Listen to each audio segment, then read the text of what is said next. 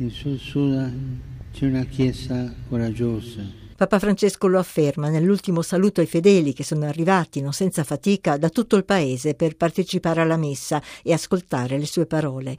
Il pellegrinaggio ecumenico di pace di Francesco è giunto a conclusione e il Papa ringrazia per l'accoglienza ricevuta, per il lavoro di tanti, per la fede e l'affetto dimostrati.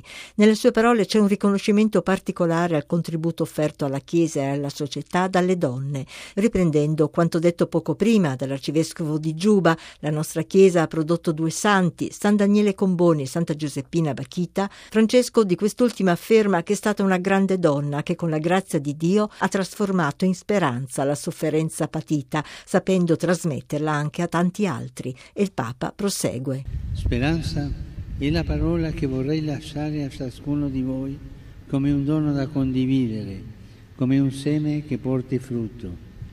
Come ci ricorda la figura di Santa Giuseppina, la speranza qui specialmente è nel segno della donna e vorrei ringraziare e benedire in modo speciale tutte le donne del Paese.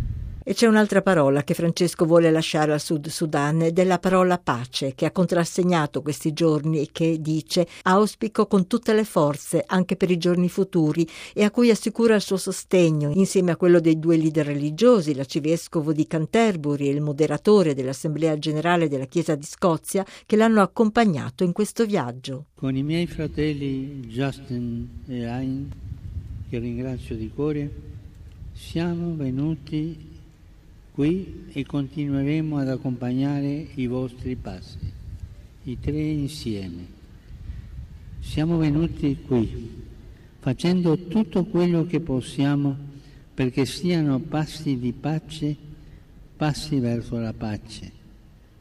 Vorrei affidare questo cammino di tutto il popolo, ma con noi tre, questo cammino della riconciliazione e della pace a un'altra donna, e la nostra tenerissima Madre Maria, la Regina della Pace. Maria, la nostra Signora d'Africa, è sempre con noi, afferma Papa Francesco, e a lei affida la grande causa della pace in tutto il mondo. A lei ora preghiamo, affidiamo la causa della pace in Sud Sudan e nell'intero continente africano. Alla Madonna affidiamo anche la pace nel mondo, in particolare ai numerosi paesi che si trovano in guerra come la martoriata ucraina. Le parole conclusive di Francesco sono ancora di affetto per il popolo sud-sudanese. Siete nel mio cuore, siete nei nostri cuori, siete nei cuori dei cristiani di tutto il mondo, afferma e ripete, non perdete mai la speranza e non si perda l'occasione di costruire la pace.